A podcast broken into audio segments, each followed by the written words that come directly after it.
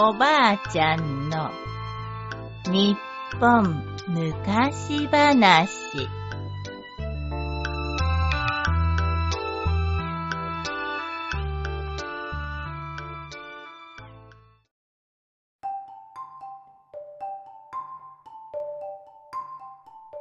仏法僧の声。昔昔土佐の国に大作というとんちの上手な人がいました。ある日大作は町に出かけてこんなことを言いふらしました。わしらの山には仏法僧という珍しい鳥がいてそれがまことに良い声で鳴くんだよ。するとその話がお城の殿様の耳にも届いたのです。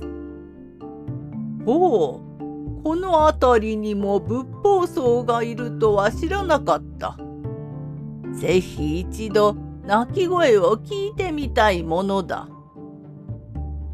殿様が言うと家来たちが言いました。ですが殿大作という男が住んでいるあの辺りの山には道らしい道がございません。山に入ることは到底無理にございます。そうか。しかし道がなければ道を作ればよいではないか。そうであろう？ははまことにその通りでございます。そこで家来たちは早速山に道を開きました。では参るとしよう。殿様は籠に乗ると大勢の家来と山に出かけました。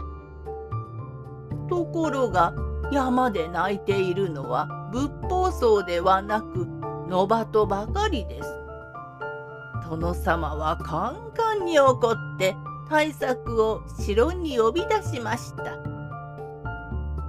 これ大作お主が住んでいる山に行ったが仏法僧の声など聞こえんではないか。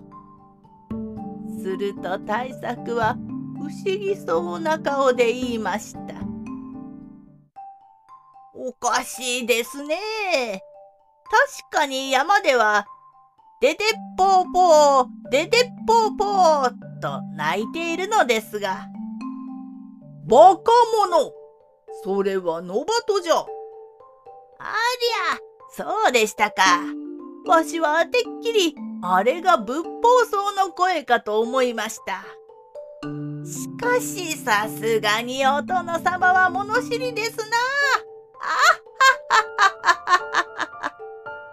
笑い事ではないわ大作はきつく叱られましたがでも殿様が山に道を作ってくれたおかげで村のみんなは山仕事が楽になったと大変喜んだそうです。